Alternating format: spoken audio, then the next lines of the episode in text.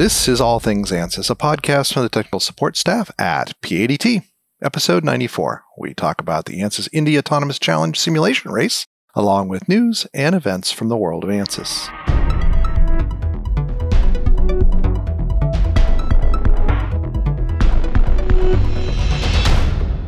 Welcome. I'm Eric Miller, one of the owners of PADT, and your host for this podcast. It's the start of August, and uh, unfortunately, the Delta mutation has turned things back a bit. Everyone's response to COVID 19, uh, we're all reassessing it and all making adjustments as we go. So I hope everybody out there is staying safe and that, uh, that you and yours are not uh, too adversely impacted by this latest surge.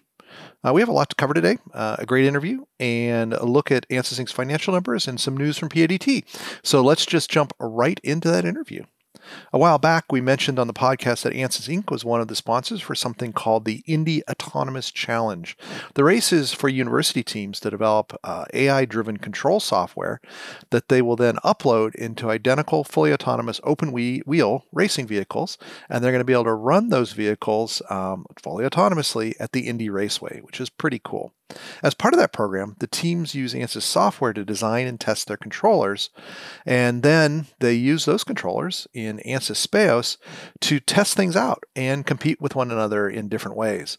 The whole process culminates, uh, culminated actually on June 30th in something called the ANSYS Indy Autonomous Challenge Simulation Race. So it's basically a virtual race using ANSYS software and then the control software that these students have written um, to race against each other. So we're lucky enough to have John Zinn, who was the sponsor from ANSYS and helped the students, and student leaders from two of the teams that competed. In fact, the number one and number two team, Filippo Paravicini and Alexander Wisnowski. I'll let them pronounce their names more correctly in the interview, and I'll also let them explain more and talk about how they used the ANSYS tools and, and what they did. It was it sounded pretty exciting, pretty cool uh, opportunity for everybody involved. I'm really excited today. Uh, thank you for joining us for a, a, really cool discussion. Yes, we're going to talk a little bit about simulation, but even more fun is we're going to talk about two things that are really cool, which is racing and autonomous vehicles. And I'm joined today by um, some folks from both ANSYS and some teams competing in a um, autonomous vehicle race that's that's going on that ANSYS is a, a partial sponsor of. And we'll get into. I'll let them explain the details on that and all the proper names and things. But first, let's meet guests. Uh, Alex, can you introduce yourself and, and let us know your background? Yeah, hello from my side. Uh, my name is Alexander Wischnewski, and I'm a PhD student at the Technical University of Munich. My research is in autonomous vehicle control, so that's about yeah calculating steering, throttle, and brake signals to actually move the vehicle around when it's operating autonomous. Our team has been in the autonomous racing area for three years already, working with, with yeah, a variety of companies. So yeah, um, that's why we decided to engage in the Indy Autonomous Challenge. Great. How about you, Filippo? Everyone, I am Filippo Paravicini. I'm a PhD student in automation and control engineering at uh, Politecnico di Milano in Milan, Italy. Um, yeah, my research is pretty much about uh, uh, mobile robotics. Uh, um, I and autonomous driving stuff uh, regarding perception. Um, so everything that regards most vehicle and the other agents, uh, them mm-hmm. being other people or whatever. mm-hmm. And um, actually, our team uh, this uh, uh, autonomous racing. Uh, actually, you're dropping out a little bit, Filippo. Can you move a little bit closer to the microphone and say yes. that again? Should I? Can you guys hear me well? It, uh, st- yeah, a little bit better. Yeah. Okay. Should I start from the beginning? Do you want no, no, no. On? Just just the the last bit there about the. Okay. The yeah. So the team is um, let's say brand new. Uh, I am part of a research group that is pretty much uh, experienced with a lot of stuff concerning uh, vehicle dynamics and vehicle control but uh, this is our uh, let's say one of the our first experience as a as an autonomous racing team mm-hmm. um, we learned about the competition pretty much by chance because one of our friend was uh, in the states in uh, in uh, greenville mm-hmm. um, working for clemson uh, which is one of the main partner of the competition that's how we uh, discovered about the competition, and here we are. And that's that's pretty much it. Great. And both of you come from very important automotive cities as well. So uh, a lot of heritage there that you're bringing to the table along with all the autonomous stuff. So that's that's amazing. Um, John, why don't you introduce yourself and then explain the Indy Challenge, the Autonomous Indy Challenge to us? Sure. Uh, my name is John Zinn, and I'm with ANSYS, and I serve as the Director of Global Autonomous Solutions. So I'm working with our enterprise customers to deploy large-scale cloud-based autonomous vehicle simulation uh, to perform system validation. And I joined ANSYS about a year ago, and since then uh, was able to get involved with the Indy Autonomous Challenge. The Indy Autonomous Challenge is modeled after the DARPA Grand Challenge autonomous vehicle races uh, at the beginning of the the 2000s, around 2004. Mm-hmm. And the Indy Autonomous Challenge is a university uh, race team competition where the teams are competing for $1.5 million in prizes in a head to head high speed autonomous race at the Indianapolis Motor Speedway. The physical race is planned for this October 23rd at Indianapolis Motor Speedway, and a top prize of a million dollars will be awarded to the first place team to complete a 20 lap race in under 25 minutes. And that means that they would be driving at an average speed of over 120 miles per hour. The, the competition started with about 40 teams, and a lot of those teams have combined. And over the past year, the teams haven't had access to the physical race car as it's been designed and developed and as they are currently being built. So over the past year, simulation has kind of been a vehicle for the teams to work on their algorithms, their control algorithms, and to test it. And so ANSYS sponsored uh, the Indy Autonomous Challenge simulation race, mm. which was held in May to gauge the performance of the teams uh, using simulation software to compete in a head-to-head race. Very cool. So, so two things going on here with ANSYS. One is is um, you know as a sponsor and giving the teams tools to use to help design and and program and test their vehicles. But it sounds like also um, there's a virtual race which which is what got my attention uh, in a blog article uh, that ansys put out and and ended up being this phone call. Um, can, can you talk a little bit more about um, the race itself? You know, was it was it the full 20 laps and um, and how it went? Sure. We had uh, 17 17 teams that competed in the actual simulation race. Mm-hmm. Um, two teams collaborated on one race vehicle. So we had a total of uh, 16 race vehicles that competed. And the teams went through various stages, kind of replicating the same types of activities that would happen uh, at the Indianapolis 500. So we began by having the teams complete a single lap time trial Okay. And where they were the only team racing, and then we measured that performance. That kind of seeded their position going into uh, semifinal heats. But before we conducted the semifinal heats, we held a bunch of practice race starts where we would uh, assemble a grid. Uh, in our simulation race, we're racing eight vehicles at a time, eight out of the 16. And so we're going from the time trials, which are just focused on you know single vehicle execution, to now looking at vehicle to vehicle interactions and making sure that uh, the teams are able to have the right uh, collision avoidance and obstacle avoidance uh, algorithms in place. And so we went, went through a series of practice starts, and then that led up to uh, two semifinal races. And then the top teams from the semifinal races went on to the final race. And we had uh, seven teams total competing in the final race. And instead of performing the full 20 laps, um, the simulation race was abbreviated to just 10 laps. Great. Great. And, and what's what ANSYS tools were used to to do the the virtual race itself? Yeah, the virtual race was performed in ANSYS VRXPERIENCE Driving Simulator, mm-hmm. powered by SCANeR. Um, so this is a uh, we had a model of the Indianapolis track, and then the vehicles are competing on that model of the track. And it really was a unique opportunity because in most autonomous vehicle simulations, you have one ego vehicle mm-hmm. and you have other actors that are around. In this case, we had you know, up to eight independent controllers that we were synchronizing in one massive simulation that was running on the cloud. Mm. And so all eight controllers are synced to each other.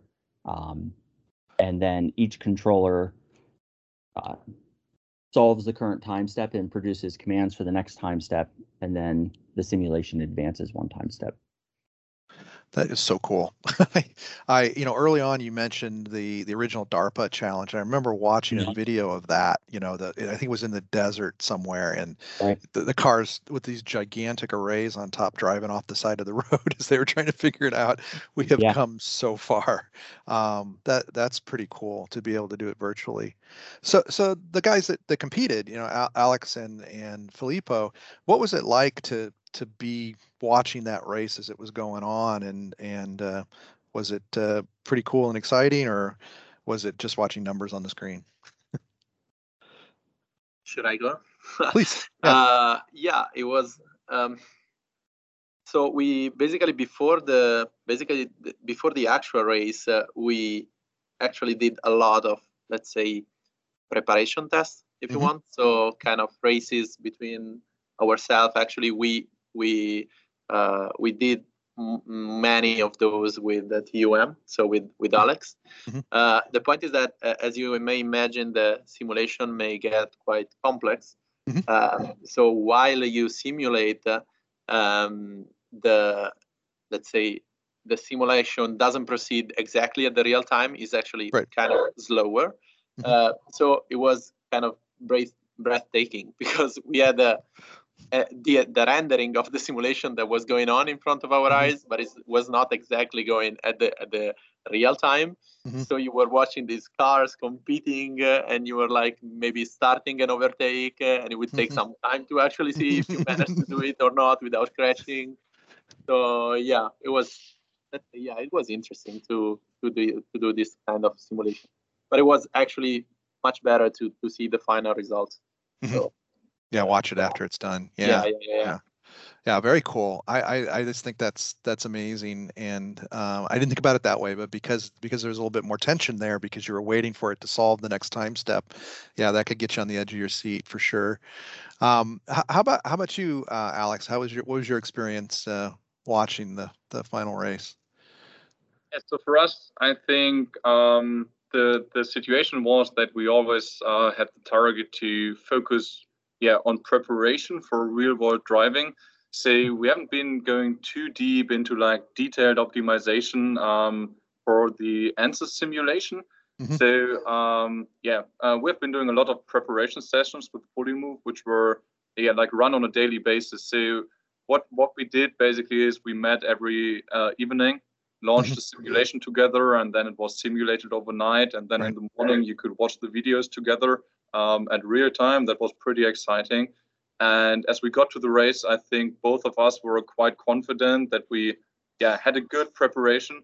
But you know, as racing is, everything can happen, and especially in multi-vehicle situations, there's always a little bit of chance involved. So what what we learned from these testing sessions with PoliMOVE was especially that you want to uh, that if you want to be on the safe side you're losing in many situations a position you don't really have to give away so um, we've been approaching this from a rather defensive point of view increasing mm-hmm. our aggressiveness in driving so um, yeah i think pretty much for both of us it was like the question in the end if you have been hitting the sweet spot between yeah making a bold move and mm-hmm. saving your position or yeah, getting an overtake done or if you yeah or if the software was getting overconfident which mm-hmm. could have been leading to a collision with someone because yeah here yeah they are also maybe on a rather aggressive line so there has always been this remaining uncertainty mm-hmm. just because also we have been like testing with PoliMOVE but not with some of the other teams so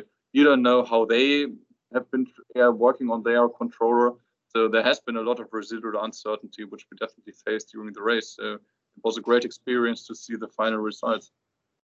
Yeah, and as a as a former fan of Formula One, I can say I think it's the exact same thing with the non-autonomous racing, right? Is is that question of how aggressive are you, how much do you wait, uh, even more so in say um, NASCAR, which is which is often more of an endurance race than a than a, and a tactical race than an aggressive race. So um, great great to see that it fold over into the fully autonomous race cars as well, which is pretty cool. Um, I, I want to talk a little bit about SCADE, And I think that um, I, I, know that PoliMOVE is using SCADE. I don't know if TUM is as well. Um, can you can you talk about the SCADE product and how it helped you uh, do your control software a little bit? So yeah, um, as I told you at the beginning, we are a fairly new team in terms of autonomous racing. Mm-hmm. Um, even if we have a, a lot dynamics and stuff like that and autonomous driving. Uh, we didn't have uh, an autonomous racing navigation stack uh, ready to be used. Uh, that means that for the Indy Autonomous Challenge, we started from scratch. Mm-hmm. Um, we had the full choice, blank page in terms of uh, what type of software or language, whatever we wanted to use. Mm-hmm. Uh, so at the beginning of the competition, we got uh, produced uh, to SCADE by the mm-hmm. ANSYS team. Um, and since uh, this was, uh, I mean, uh, product of, of the same company, it, it looked to us like a reasonable and, mm-hmm. clever idea and smart idea to go for SCADE. Um, I gotta say that yeah, the integration with the simulation was uh, with the simulation was uh, pretty pretty easy. So that allows us to allowed us to be um, pretty quick in our in our development. Mm-hmm. Uh, it wasn't it wasn't particularly. Uh, I mean, there were no big challenges for us to integrate uh, our control algorithm, algorithm uh, in the in that in that kind of in the kind of environment. 100% honest, I've got to say that one thing that we were lucky not to uh, that was not required in that type of environment were strong uh, perception algorithms mm-hmm. mm-hmm. because the sensor side let's say of the competition uh, was not exactly identical to what we so we were, we didn't have the chance uh, of testing that part and i'm not exactly sure of how we would have uh, managed to put everything into SCADE uh, but you know, uh, we we as I told you, we are pretty much beginners. So I'm right. I'm fully sure that there are many many capabilities and many uh, and there's a lot of potential in that software that we didn't mm-hmm. have the chance of uh, exploring. Um, but yeah, so I mean, I think that in the end we we got a decent result. We were satisfied. So yeah, that's fantastic. Um, you know, John, I just as as he was talking, I, I realized I know what SCADE is. You guys know what SCADE is, but our, our some of our listeners, um, maybe on the fluids or mechanical side, electro, even the HFSS side, um, can you just give a brief rundown of what ANSYS SCADE is and and why you would use it to program the controller on an autonomous vehicle? Yeah, ANSYS SCADE uh, is uh, a tool that ANSYS provides for embedded software development that uh, has built-in integrity checks that allows for uh, validation of the code that you're building so that you can uh, validate the functionality of the code that's been developed. So, so, instead of just writing lines and lines of code, you kind of develop it along the way with the checks built in. And if I remember correctly, it came out of like the Airbus uh, controls uh, uh, exactly. efforts to to make sure that they were safer. And, yeah, exactly. Uh, SCADE has a, a long legacy in aerospace uh, mm-hmm. and also is applicable towards uh, automotive, and mm-hmm. autonomous is a great application for SCADE. Right, right. It's not it's not just a, uh, a, a, throttle by wire anymore, right? The whole vehicle is a very sophisticated uh, control system and safety is tantamount. So that's that's why SCADE, I, I we I think our customers that use it feel like it's such a great tool for them um, in, in, this application. That's great. So um, you know, I forgot to ask who actually won the race. that would be a, a good question for Filippo. there we go. we did, we did, Great. but we did, but TUM gave us a very hard time. Actually, they got us very scared. Alexander before was not exactly explaining the thing in the details, but the, the reality is that we invited them uh, to the um, to the preparation sessions, uh, mm-hmm. these race prep sessions that we did you know, on a daily basis, and they came to the first session with a very uh, how how can I put it? Uh, in an elegant way. Unexperienced driver? No, with a very safe driver. Let's ah, say with okay. a very safe driver. Uh, so they were always giving up space to us. Uh, they were always getting getting because they really didn't want to crash into anyone, you know. Uh, and then as the time passed, uh, they got better and better and better. The last week they got us. Uh, I mean, we did some sick races. They were very good with tons of, the uh, with people getting the slipstream taking blocking. I would say three, two or three days.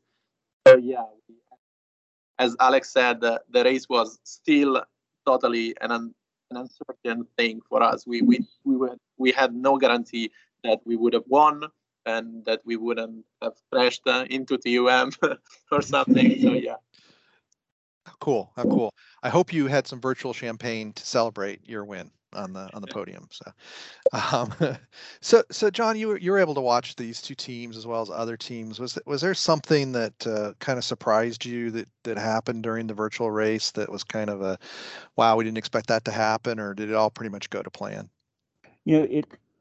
Looking at the virtual race, uh, the one takeaway that I had is that it presented itself a little bit differently than a traditional Indianapolis 500 race mm-hmm. in the sense that when you watch a Indianapolis 500 race there's kind of a uh, agreed upon path that all of the race cars are taking and you'll watch them snake in this single line as they're mm-hmm.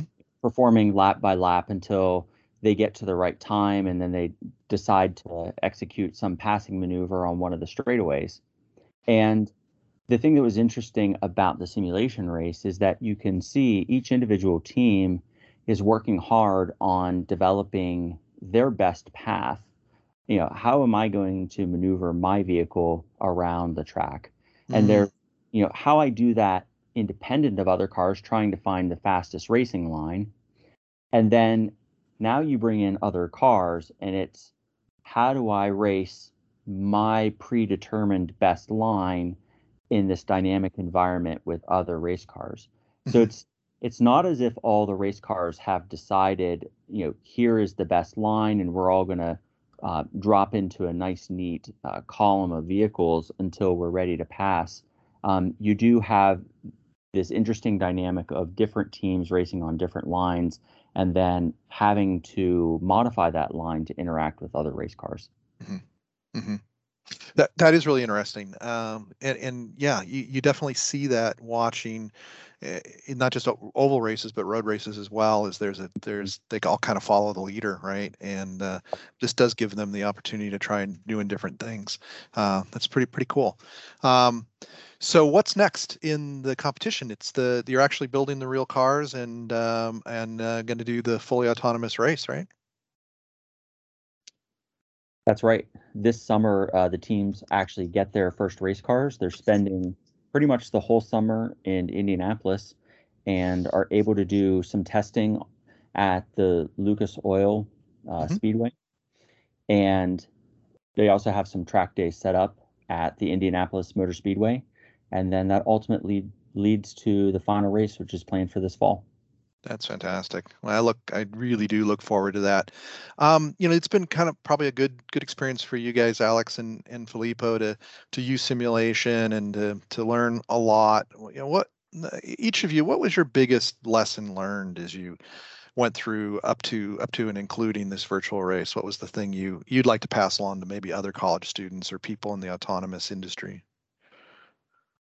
So basically, I think there are two things we have been taking away from uh, working in simulation. The first is um, one of the big challenges is uh, that having multiple cars acting themselves is different from um, having multiple cars where some of them are running pre-scripted trajectories or running on very simple models. So it is absolutely essential when we want to scale up to having AV vehicles, um, yeah, out in the wild, um, that we do simulations which involve multiple um, autonomous vehicles, probably also with like different software stacks, because there there can be many things which can go wrong, and just like the complexity of the task is probably one of the yeah most challenging things in in the current technological development. So we think it's definitely necessary that probably like car makers have to come together and do those simulations together, not in the sense that you know they share code or whatever, but in the sense of co-simulation, so everybody can run his code on his own servers, machines, whatever. Um, but it's definitely a lot to be learned from that. And the second thing, um, which was apparent to us, is that uh, the capability of having real-time simulation and yeah, proper multi-threading um, simulation, so the capability of splitting your code uh, on like yeah multiple CPU cores. That's mm-hmm. something you definitely have to do to yeah utilize the full potential of the hardware you have in those vehicles. That's a crucial thing for a simulation environment, such that you're able to transfer from the simulation to real world. So yeah, we have seen really challenges in that part, and there was a lot to be learned. So um, yeah, that's from my point of view are the two main learnings. Mm-hmm. People might want to add some. Well, to be honest, I totally second what you said. So yeah, I agree completely. Um, kind of going on from your first point, uh, mm-hmm. I, I, I totally agree. So the the interactions uh, between the cars uh, were particularly interesting and unpredictable. And I've got to say that, of course, I mean, getting different controllers is not like uh, nice to have, is kind of mandatory. Uh, we did plenty of races uh, running multiple instances of our, of the same code, of our own code, and they were not. I mean, they were interesting, but not, not as as uh, interesting as what you get when you have two, three, four different controllers mm-hmm. that interact because just a slight change in how you approach the race uh, or the autonomous driving problem in general uh, a lot of, of a difference. Um, and I want to add that for us, one thing that is particularly interesting and that, mm, at least for me, kind of, uh, well, you dropped, you, you, dropped off there, Filippo. Can you say that last bit again? Yeah. Uh, so one thing that, in my opinion, it's particularly interesting, and that could be uh, one of the possible ways in which autonomous racing, let's say, progress in the mm-hmm. future, mm-hmm. Is uh, uh, the possibility of getting autonomous driving cars and humans actually interacting uh, uh, in the same environment. Because I mean, I think that for the development of autonomous driving that's a stage that we are not going to be able to skip you know? So it's not like from one day to the to the other we are going to have uh, 100% of autonomous vehicles on on on the streets right? Um, so that's a particularly interesting thing that i that i would like to see because uh, i mean seeing how autonomous driving controllers interacting with each other were causing this kind of mess this kind of super complex situation, I would be thrilled to see. Yeah, I could, I could, I, I, I, could see uh, a bunch of people uh, sitting at their at their uh, automotive simulators uh, on their computer, um, uh, hooked into a uh, to to to VRX driving sim and get get the human human controller in the loop as well, um, which is far more unpredictable than the algorithms, right? Well, cool. Yeah, yeah, totally. Actually, yeah. to, to be honest, I, would actually like to see also re, re, real human driver on real car. so mm-hmm. after we try that in simulation and we see that we don't kill mm-hmm. the driver every time, and maybe we can try on the real vehicle. Yes, that would be awesome. Yeah, yep, hundred percent. Um, and, and definitely, if you ever make it out here to Phoenix, uh, come to our neighborhood. Uh, there's a there's a uh, a, Waymo vehicle about every hundred yards driving around our neighborhood. So uh, it's a good way to to to uh, be in the middle of it all. It's pretty cool to watch. Um, so, um, John, do you have any any parting thoughts for for ANSYS users in general about this this whole experience and uh, uh, think you want to pass along? I just thought I was really impressed with uh, the work that the teams did for being such a challenging problem to solve and um, not having any other tools at their disposal other than simulation. So I think you know the takeaway that I had from it is that simulation's uh, a great tool that our customers use to accelerate their time to market, um, reduce development costs by bringing simulation in early. And you know, when you look at the autonomous industry, I've I've been a part of it for the past five years. Um, a lot of times, you see this kind of prototype first uh, mm-hmm. path to doing development. You know, we're going to throw some sensors on, we'll build a testing mule, we'll collect some data, um, we'll get some early algorithms out there, and uh, this is just a great example of doing something in simulation, uh, building the controllers, and having pretty much a, an advanced feel for how the car performs uh, before getting the physical car.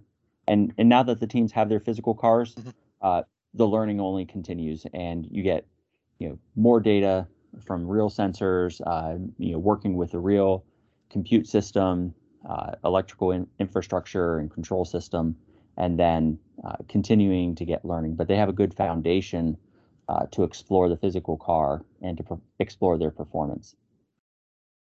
Hundred percent. And you know, one of the things that that really occurred to me while you guys were chatting was, you know, one of the one of the reasons why motorsports are such an important thing is it's pushed technology, right? Way way back, you know, through the through the hills near near near where you live, uh, uh, Filippo. You know the the Grand Touring days, um, and you know really perfecting those engines and those early vehicles from from names that are household names now, right? Was was all driven by racing, and of course, the Indianapolis 500 is a is a huge was a huge proving ground for American automotive uh, technology for for you know a long time. It's maybe getting close to 100 years now, um, and uh, it's so cool to see it pushing and as a, as a test bed in a way to push the technology for autonomous vehicles as well um, and uh, you know make it make it so that you know someday it'll be in my car hopefully sooner rather than later so um, i'm really excited about it and uh, i really look forward to watching the final race i've got it on my calendar and uh, i, I want to wish uh, you guys both of you guys uh, good luck and uh, and good racing thank you thank you very much thanks for your time, guys, and uh, and uh, we'll we'll hopefully talk soon and, and learn more about how everything went afterwards. Totally. Perfect. Thanks, Eric. Thanks all. Bye. Bye. Bye.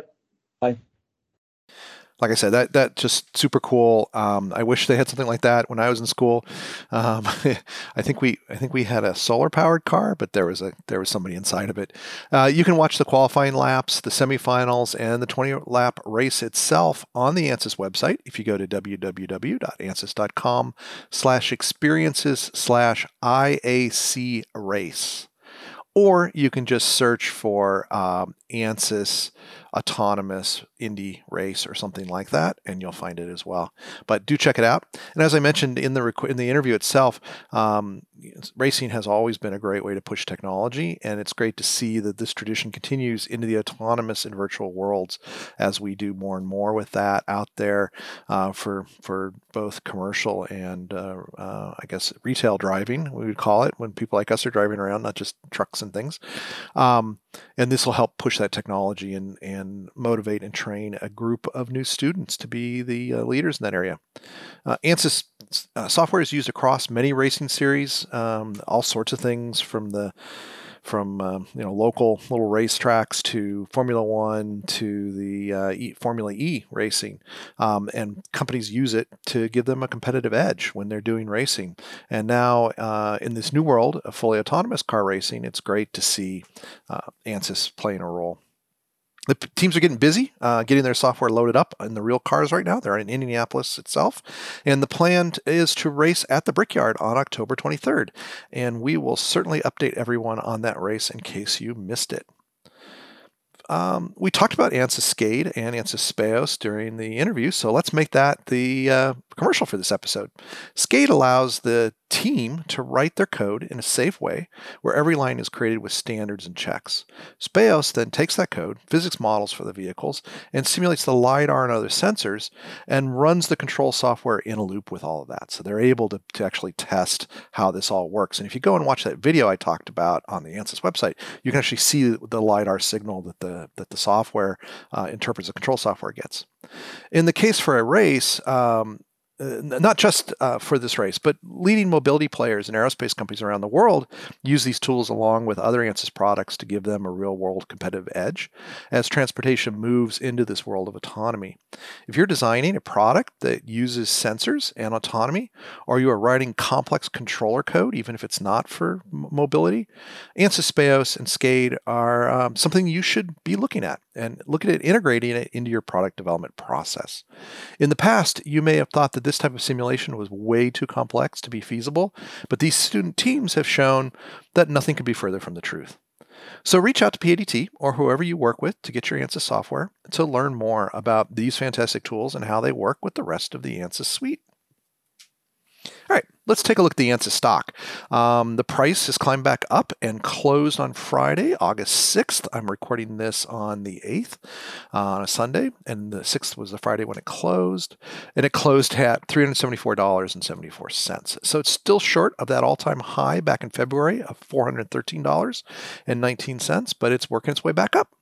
Um, that is a, a, market capitalization of $32.6 billion. So, pretty significant uh, value for the company as a whole. Since our last episode, ANSYS released their financial results for the second quarter of 2021, and let's go over those important numbers. But first, a little bit of a note. ANSYS reports both GAAP, which is generally accepted accounting principles, and non-GAAP numbers. So to be consistent, I'm just going to report the GAAP numbers. If it makes a difference, please do check out the report, and I'll talk about that when I'm done with this little bit here. So for the second quarter of 2021, they had $446.7 million in revenue wasn't that long ago that that was a whole year. And Q2 is usually kind of a slow quarter, so that's really, really impressive. Um, they had a $97.7 million uh, profit on that to give them a margin of 26.1%. So uh, that margin is down slightly from Q2 uh, of 2020 on both the margin and the profit side. Um, uh, they had less revenue in 2020 in the second quarter, but um, they had greater profit, uh, or about the same profit. So their the margin then was 29.3% versus 26.1. So not a big difference, but uh, it's there. Uh, that puts the company at 809.9, let's just say $810 million year to date revenue. And that's up 17% for six from 691 million at the same point in 2020 at the end of the second quarter, halfway through the year. Profit is up year to date as well at 166 million versus 143 million at the same time last year, but uh, with a slightly lower margin of 20.6% because many ANSYS transactions are multi-year, and when customer pl- pay, customers pay is all over the place. Sometimes they pay by the month, sometimes they pay by the year, sometimes they pay every other year. What one of the things they started doing is reporting something called the annual contract value. So that's that's that's what they booked. What kind of revenue over time did they book? So what's the annual value of what they sold? Um, and that number is also up. It's up by 25% for the same quarter uh, compared to the same quarter last year at 430.5 million. Um, and it's 750 million for the year to date. So it's a nice big round number that looks good. The other number I like to look at, uh, it's actually two numbers, is cash on hand as well as what the debt is. So you know how much how much powder they have. And as of June 30th, 2021, it's sitting at cash is sitting at 958 million dollars. So it's getting close to that one billion dollar mark. Um, that's up 45 million from the start of the year, and debt is 753 million, and that gives them a net nest egg of 204 million dollars. So that's plenty of dry powder for another acquisition for for a smaller, medium sized company, and um, you know they got plenty of room with that kind of cash to uh, take on more debt. So strong numbers, uh, and they continue to show commitment to investing in people and technology. You know, that's one of the reasons why the margins is probably are probably down is making that investment, um, and uh, it, it, compared to their historical levels. So I think that's really good to see. Um, if you are more interested in this and want to dig into the numbers yourself, head over to investors.ansys.com and click on the Q2 2021 results or any past uh, quarters if you would like, or years if you'd like. There's a lot of really good information there, and you can get much more into the details. And you can also read their press release where they kind of talk about why some of the things happened the way they did. So let's move on to, to, to general ANSYS news. Um, that was, of course, their big news. Um, the other news they reported since the last time we talked on this podcast, where they announced that they won two. Well, once an, one is the company won an award, and the other is some employees won the award. Um, the employees, um, several five uh, ANSYS employees, were named as prestigious women of color in STEM and they were recognized for their contributions to the STEM community and to the industry as well. So that was really good to see such a large number of ANSYS employees um, of the female persuasion and uh, represent, uh, representing different groups of people and diversity within the company, and um, is is a uh, an acknowledgement of the commitment not only of the company, but um, I know personally from working with them of the employees to, to make a difference in STEM and to reach out to communities that are maybe underrepresented represented otherwise. And the second one was a corporate award. Uh, ANSYS was named to Fast Company's third annual list of the 100 best workplaces for innovators. So that's kind of a cool one, right? It's not not about numbers or anything like that. It's about um, this is a, if you're an innovator, this is a great place to work. And yeah, if you look at all the new capabilities and tools and functionality they're adding to the code, yeah, I agree with that. That's definitely a great place to work for that. All right, we also have some news for PADT. We did a press release last week. You may have seen it, but if not, I'll go through it pretty quickly. And we basically announced a leadership expansion in our sales and support department. And that impacts many of you who listen to this podcast because that's the group that sells ANSYS and provides technical support for ANSYS. So over time, the number of salespeople and engineers who sell and support ANSYS Stratasys 3D printers, Flownex simulation software, and more, more recently we've added EOS metal 3D printers and uh, GOM scanners. That's all grown over time, and we needed to rearrange some things and provide some focus where needed. So we promoted, I want to talk about the three people who were promoted. The first one is Ted Harris, and he is now the Director of Simulation Support. Alan McNeil is the Director of Enterprise Solutions and Alliances, and Catherine Pesta is the new Director of Sales Operations. So many of our listeners may know Ted. Um, he's been running our support team for 25 plus years and has been on this podcast many times, uh, as has his staff. And it still takes uh, he still takes a massive amount of the tech support calls uh, himself. As part of this change, we've divided our technical support team uh, a bit, creating uh, a team for pre-sales, kind of application engineering, and a team for the technical support.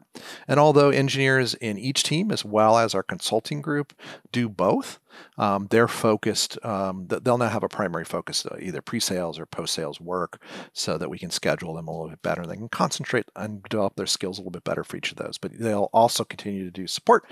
And, uh, you know, that, that won't change too much, just their focus.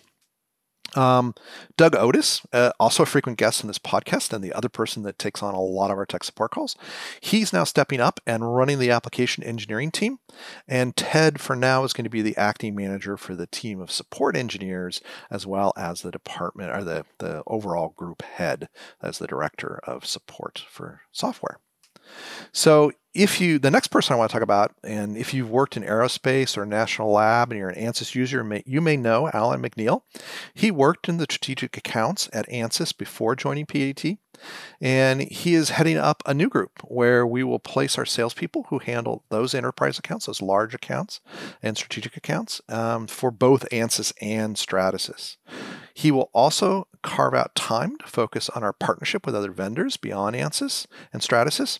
So Flownex, GOM, EOS, and some other folks we are talking to, who we will talk to in the future, that would be a good fit to complement the other tools we're selling and supporting. Um, Alan's going to be in charge of developing those relationships and managing that those sales. So a little bit of focus there on enterprise and other uh, non-ANSYS, non-Stratasys sales. And a group of people we don't talk about enough on this podcast is our sales support team. And Catherine Pesta, who some of you may have interacted with or not, has been promoted to run the operations for the whole department and help the salespeople and engineers be more efficient, uh, do more and uh, more uh, strategic marketing uh, for our reselling uh, part of our business, and keep the wheels on the bus. This is the most important thing that she does: is keep the wheels on the bus and keep them turning. In fact, this podcast and our wonderful producer Trevor Rubinoff report to Catherine, so this is really their production with me just yakking uh, in between. So uh, we're really excited about all three of them agreeing to step up and take on more responsibility, both with people and and uh, tasks. And we think that in the end, it will provide you, the customers, with um, better service and allow us to grow faster. Now, having said all that, um, we are still hiring both salespeople and application or um, uh, engineers across the company. Uh, do check out padtinc.com/careers, or just go to our website and click on careers and um, you can see what we're hiring for. And if you're interested in working or you know somebody that's interested in working for us, please apply. And do note that we do have just a generic position that's posted. So if you don't see something that's a perfect fit for you, don't hesitate to apply to that generic position. Um, we have hired people from that where we're just like, you know, two months from now or a month from now, we're like, wow, uh, we need somebody to do A. Oh, wait, we've got a resume for that. So um, don't hesitate. Again, you or your uh, people you know who are interested in working for PADT. Many of the positions are across the West. They're not all in Arizona. And uh, we'd love to hear from you. And uh, congrats to um, our three um, you know, fantastic employees who have stepped up to take on these greater management positions and uh, help make our sales and support a better thing. I'm going to skip the ANSYS blog because we've gone kind of long with this other stuff. Uh, quickly go through events. Our next webinar is on the 11th of August, which is, uh, I think, Wednesday, and it's Discovery Updates in ANSYS 2021 R2. As always, you can go to brighttalk.com or go to our events page at padtinc.com slash events to figure out how to sign up for that. Also, I am going to be getting on a plane for the first time in over 18 months. I checked it out. I did the math. Um, it has been since uh, early May or April, May, you know, January, February, March, uh, early March since I last traveled, actually. And um, yeah, I'm a little nervous. I'll be honest.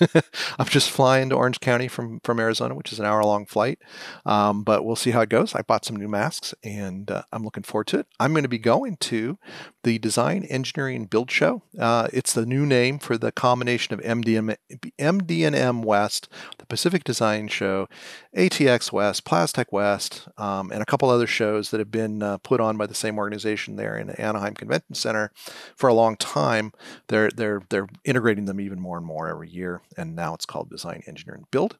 We'll be in booth 3461, and I'll be talking about simulation in that booth, uh, as well as our uh, some of our ANSYS folks, uh, sales folks, and uh, anybody else that uh, is is there in California will be showing up off and on through the week.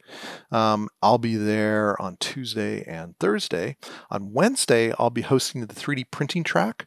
Um, that's August 11th at the conference part uh, upstairs in the meeting rooms, and Jeff Wells will be in the booth on Wednesday. So we're focusing just on simulation this time, and we'd love to have you, if you're an ANSYS user, stop by and say hi and uh, tell us you like the podcast. Also, later in the month, we'll be going to our second show. We packed them both into the same month, the Space Symposium. That's in Colorado Springs, the 23rd to the 26th. We're going to be in multiple booths. Um, we're going to be in an Arizona booth. We're going to be in a combined Flownex EOS booth, and we'll also be in the Stratasys booth there. So uh, look for people in PADT shirts uh, wandering around if you're going to that show. I'll be in the Arizona booth. Uh, last but not least on the event calendar, if you are local, I'll be doing a virtual chat. Actually, you can you can do this from anywhere. I don't know why I said local because uh, it's virtual um, with a local accelerator called Chandler Innovations, and it's a little bit of a fireside chat with a friend of mine, Tom, and we're going to be talking about defining and understanding your market. And although this is aimed at startups, it's an important topic for anyone involved in product development In fact, if it's an existing product or an existing company, it's just as important to understand your market. And if you're an ANSYS engineer, as you probably are if you listen to this podcast, it's still important, right? You still it, it all goes back to what are you trying to figure out with simulation, and it and it all boils down to you know understanding your market. Will will in the simulation world, will it do what the market wants, right? From a virtual standpoint, we can test that.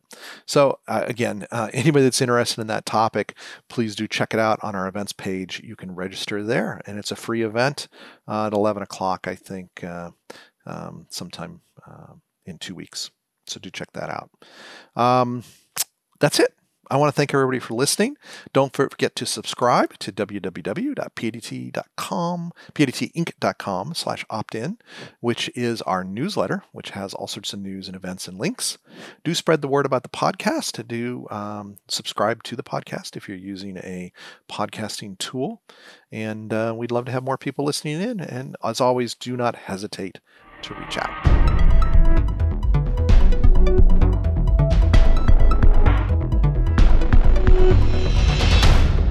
Thank you for joining us for the All Things ANSYS podcast, episode 94. As a reminder, this podcast is not affiliated in any way with ANSYS Inc., and the opinions expressed are those of the people on the show only and not of their current or former employers. For more information, visit www.padtinc.com slash blog, and please share your thoughts and questions through an email to podcast at padtinc.com. See you next time.